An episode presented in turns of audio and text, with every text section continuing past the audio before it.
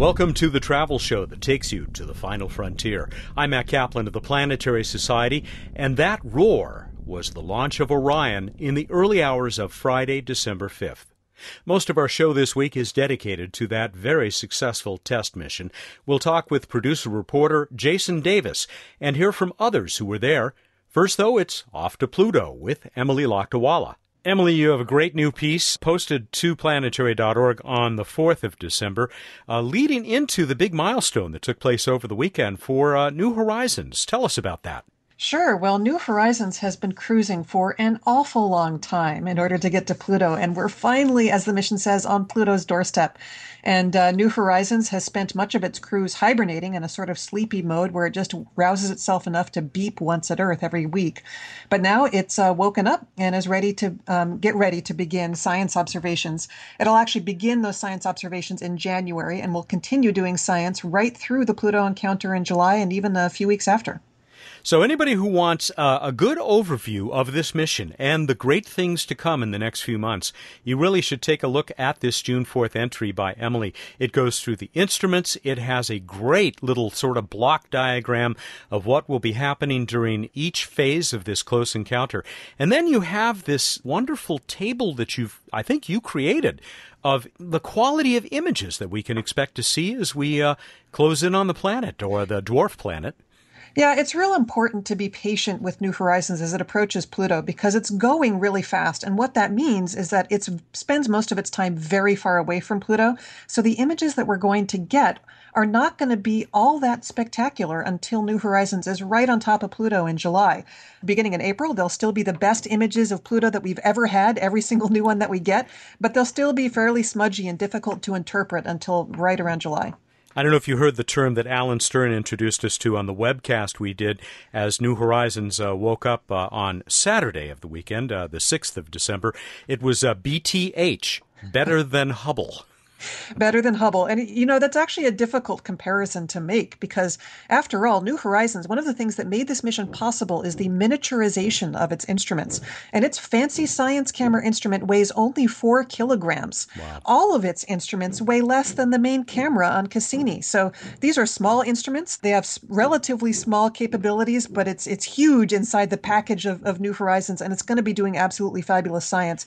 But we'll still have to be pretty patient in order to get the best results. One other quick thing I hope you can mention. Uh, you say in this piece that you've written that the New Horizons uh, science team, the whole team, has proven itself very open to sharing data with the public. Oh, absolutely. You know, when they flew past Jupiter, they were sharing images in near real time at very high quality. And we got to see with them that there were volcanoes in the act of erupting on Io. It was absolutely incredible. And we'll get that same experience. Well, maybe not volcanoes erupting on Pluto. I think that's too much to hope for. But we will, the public will be seeing the images for the first time at just about the same time the mission is. We'll all get to enjoy it together. It's going to be a thrill who knows, maybe we'll be surprised by one of those cryovolcanoes that we've uh, talked about in the past. Emily, thanks so much. This has uh, been great talking to you, and we all look forward to following this terrific mission. Me too, Matt. Uh, you might also want to take a look at another entry by Emily, a recent one, Dawn, the Dawn spacecraft looking at Ceres. And Emily explains uh, what's so important about being round. Anyway, she is the senior editor, our planetary evangelist at the Planetary Society, and a contributing editor to Sky and Telescope magazine, Emily Lakdawalla. Up next, Bill Nye, the CEO of the Planetary Society. Bill, in just a couple of minutes, we're going to be talking with uh, our colleague Jason Davis, who was at the launch of Orion. I thought it would be great to get your thoughts about this very successful mission. Hey, we're on our way to Mars. it's very easy to say, but this is a this capsule capable of carrying humans farther and deeper into space than anybody's gone uh, ever, actually, capable of taking beyond the moon. This is a big deal because people have been working on it for so many years. It's been such a, uh, if to use the modern uh, term, political football. People funded the program as part of Constellation. There's the vision for this space exploration, the VSE then it was not, and then it was again, and now it is again. So it finally flew, and it flew perfectly. Splashdown, just like the good old days. It's a reapplication of all the expertise people accumulated during the Apollo era. Now, with the fundamental intent of going into deep space, beyond the orbit of the moon to the Lagrange point, to the place where gravity's in balance, beyond the moon. It's exciting. So, this, we all hope, will lead to a mission. I'm not kidding, Matt, a mission that orbits Mars and comes back very much analogous to Apollo 8. I mean, not this weekend, but in the coming years, and just to have, have it go flawlessly on a very big rocket, a Delta IV, shows that the thing will work. And then when we get these new big, big rockets, the Falcon 9 Heavy and then the SLS, the Space Launch System, everything is designed to be compatible. You just gently set this thing on top there and you go zooming out beyond farther than anyone has ever been from the Earth. So uh, here's to the future. This really could reignite everybody's interest in space because humans will be involved. And uh, it will, I strongly feel, help this thing you hear about constantly science, technology, engineering, and math, the STEM effort that is throughout the U.S. education system and Canada. STEM, STEM, STEM, STEM, STEM. If we have a space program with people going successfully farther and deeper into space, it will, as I so often remark, Matt, change the world. And if that crowd, that enthusiastic crowd uh, down there in Florida, is any indication, I'd say you're absolutely right. Thank you very much, Bill. Thank you, Matt. He is the CEO of the Planetary Society. That's Bill Nye, the science guy. In just a moment, as promised, we're going to talk with Jason Davis. He was there for the launch.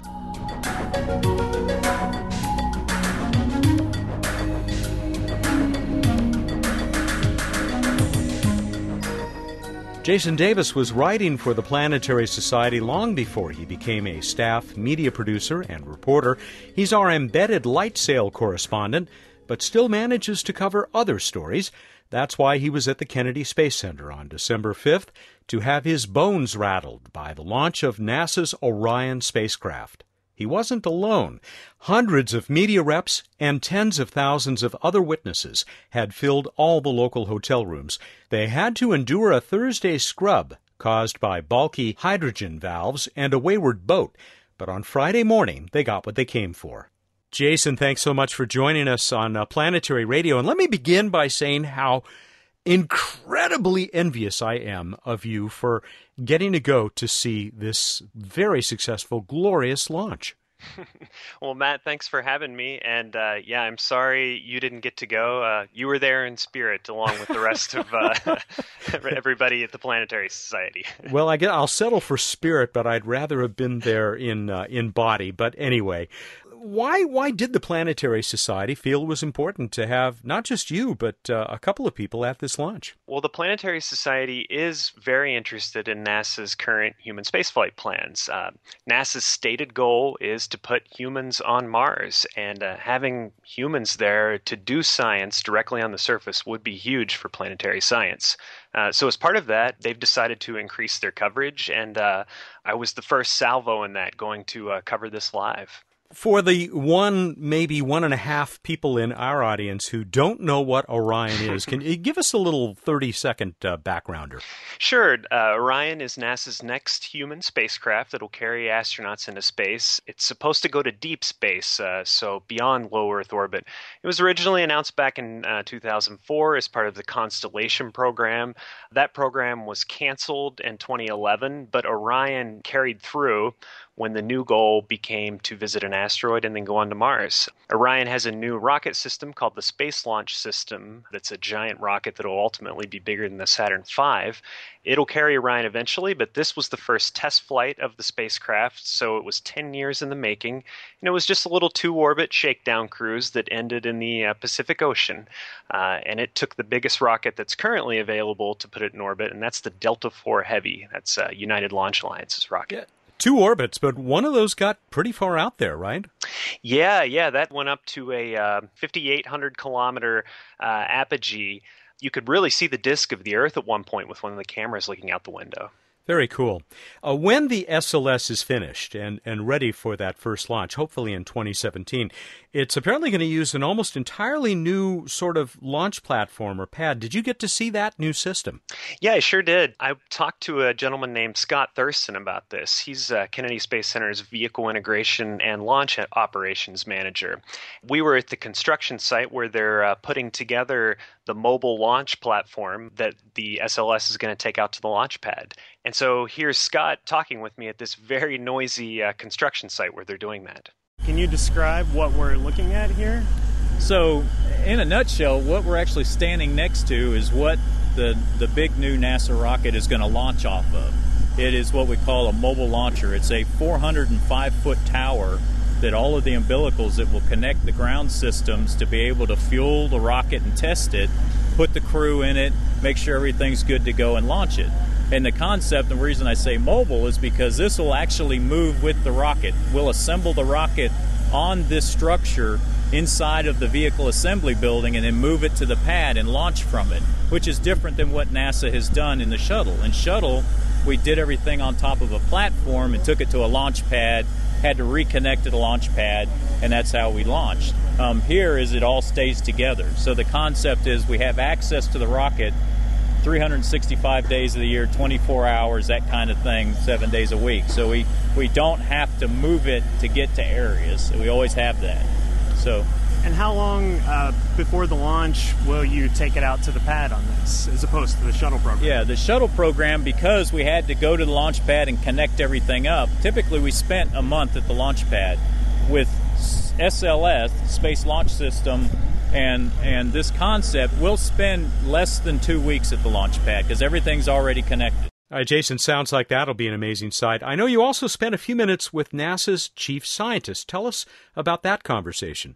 Yeah, uh, Ellen Stofan was uh, one of many representatives from NASA headquarters that came down to watch this launch. And so I asked her what this means for the future uh, in terms of the science side of NASA. Orion is the first critical step to move us as humans beyond low Earth orbit.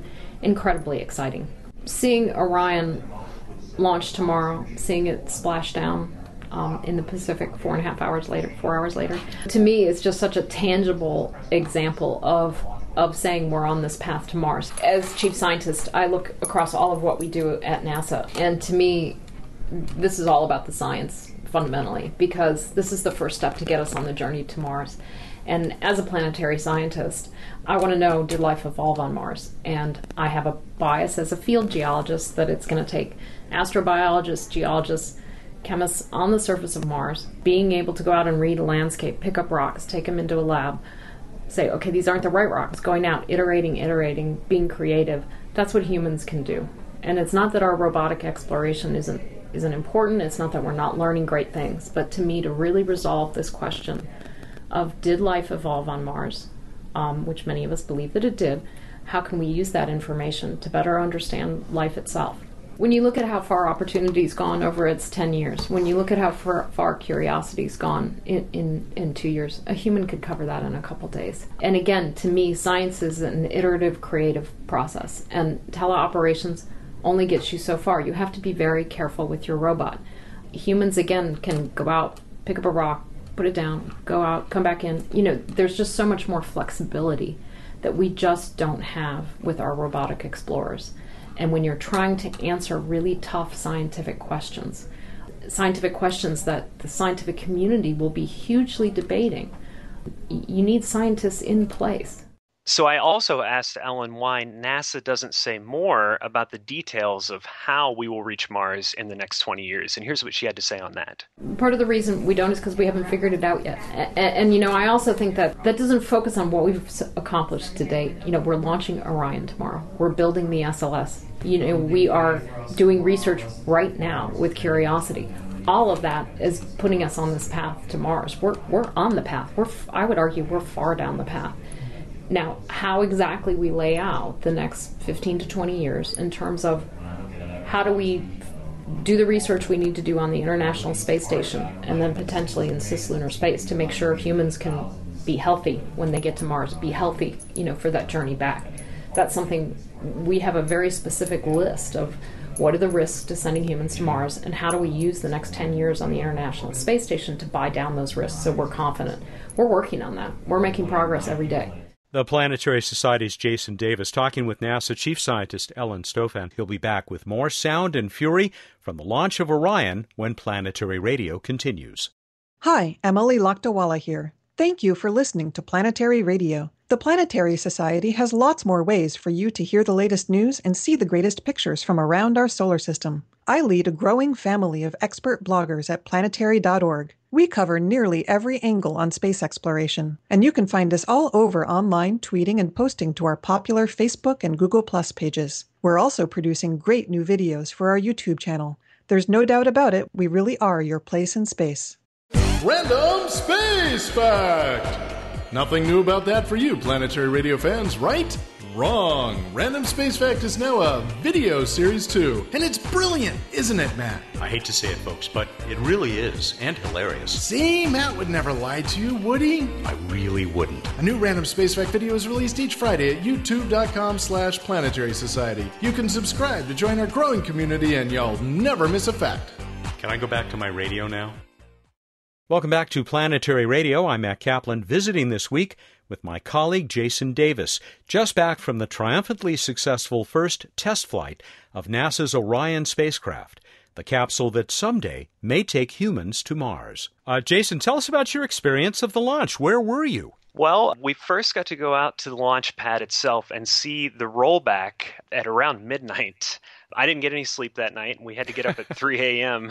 Uh, to get to the press site after that. So uh, that was a, a, a long day. But uh, I went up to the roof of the vehicle assembly building for, again, the, the 1% of people that might not know listening to this. That's the giant, uh, iconic building that you see in all the pictures at Kennedy Space Center where they stack rockets. Uh, I went with a small team of photographers and uh, we had to kind of wade through multiple elevators, all of the construction that's going on. You duck under steel girders and small platforms, and uh, eventually you get clear up on the roof.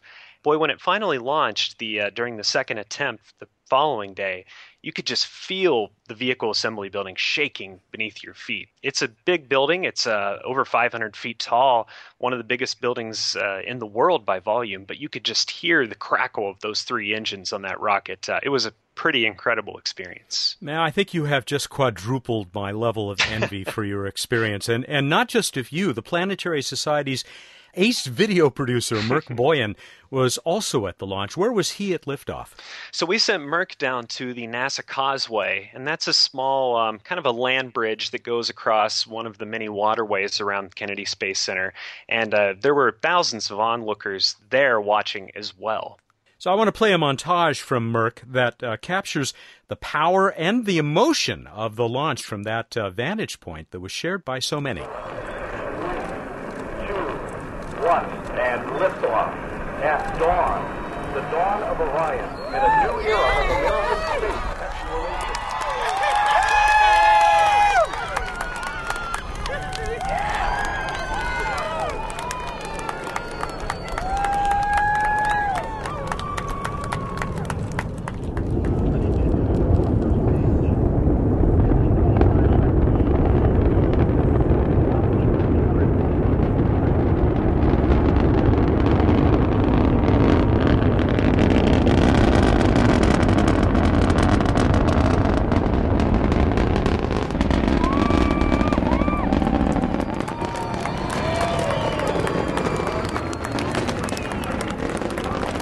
Wow.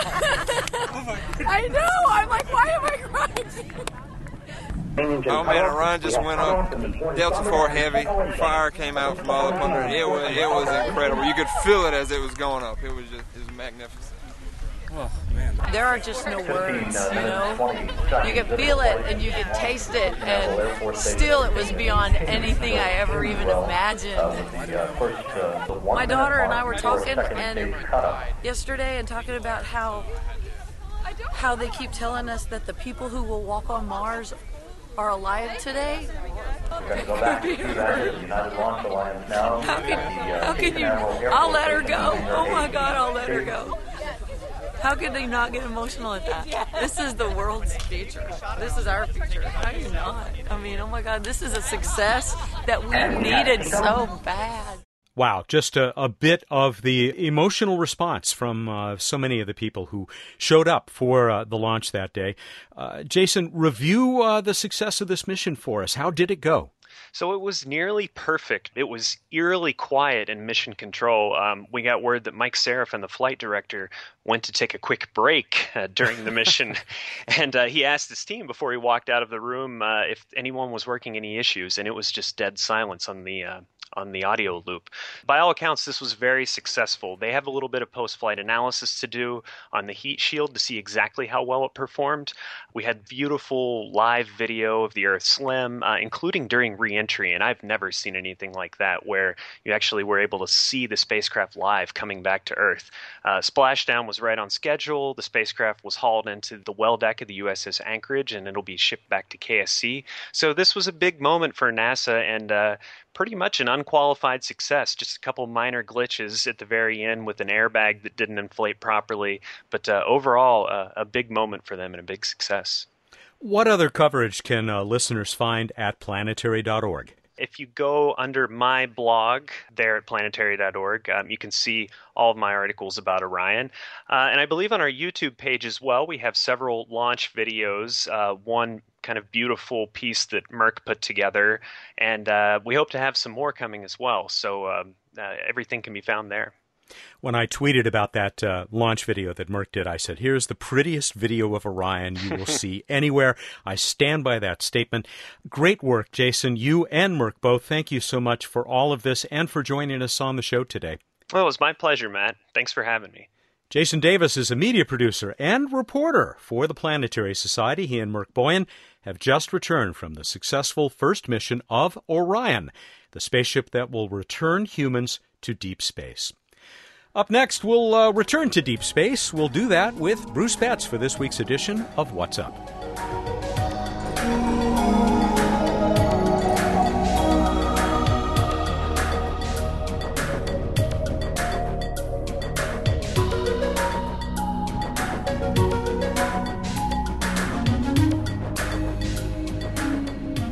Bruce Betts, the Director of Science and Technology for the Planetary Society, comes to us this week on his cell phone because he is, well, why is that? Where are you?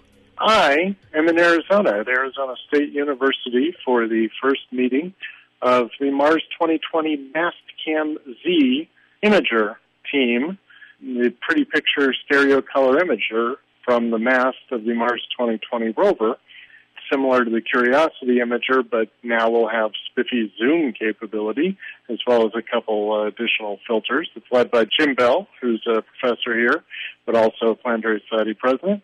And uh, the Planetary Society is the official education outreach partner with the instrument. So we're we're getting fired up and getting the gang back together and planning ahead six years for landing on Mars.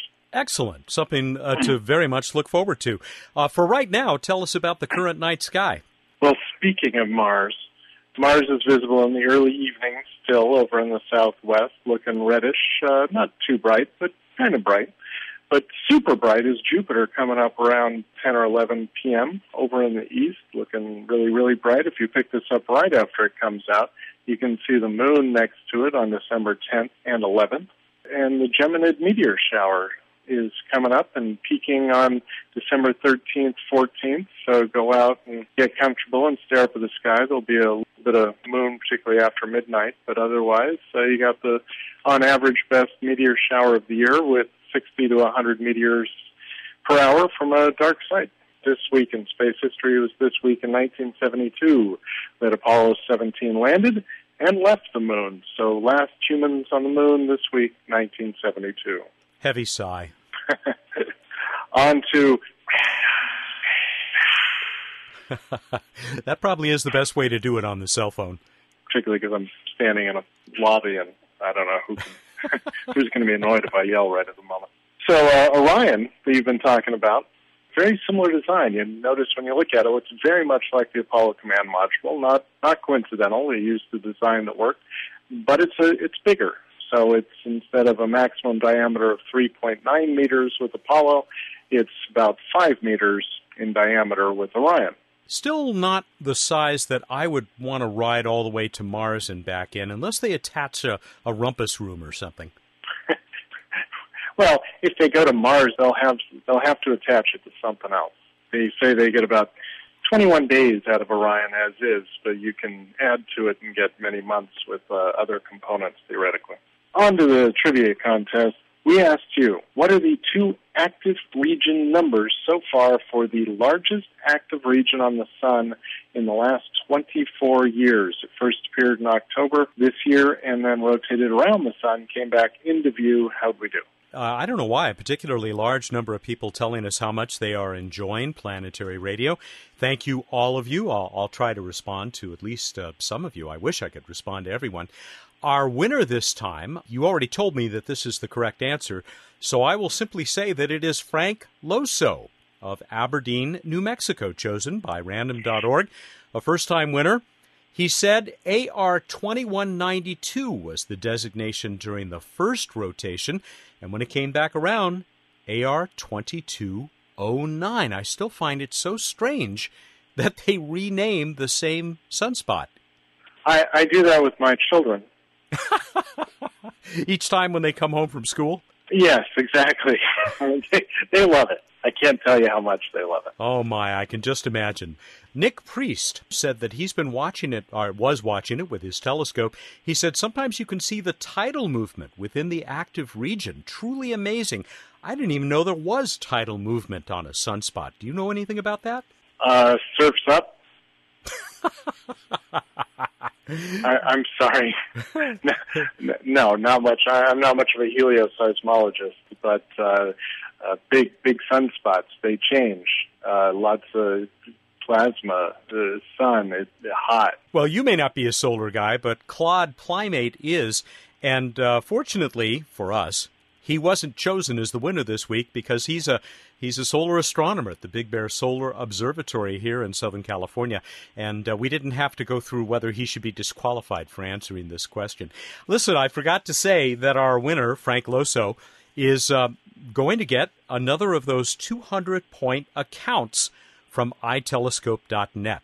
The folks with a network of telescopes that you can choose from all over the world and use the account to uh, do observing, do astrophotography of anything you choose to point one of those telescopes at, northern and southern exposure. And we're going to do that again. Uh, give away a 200 point account that's worth $200 US.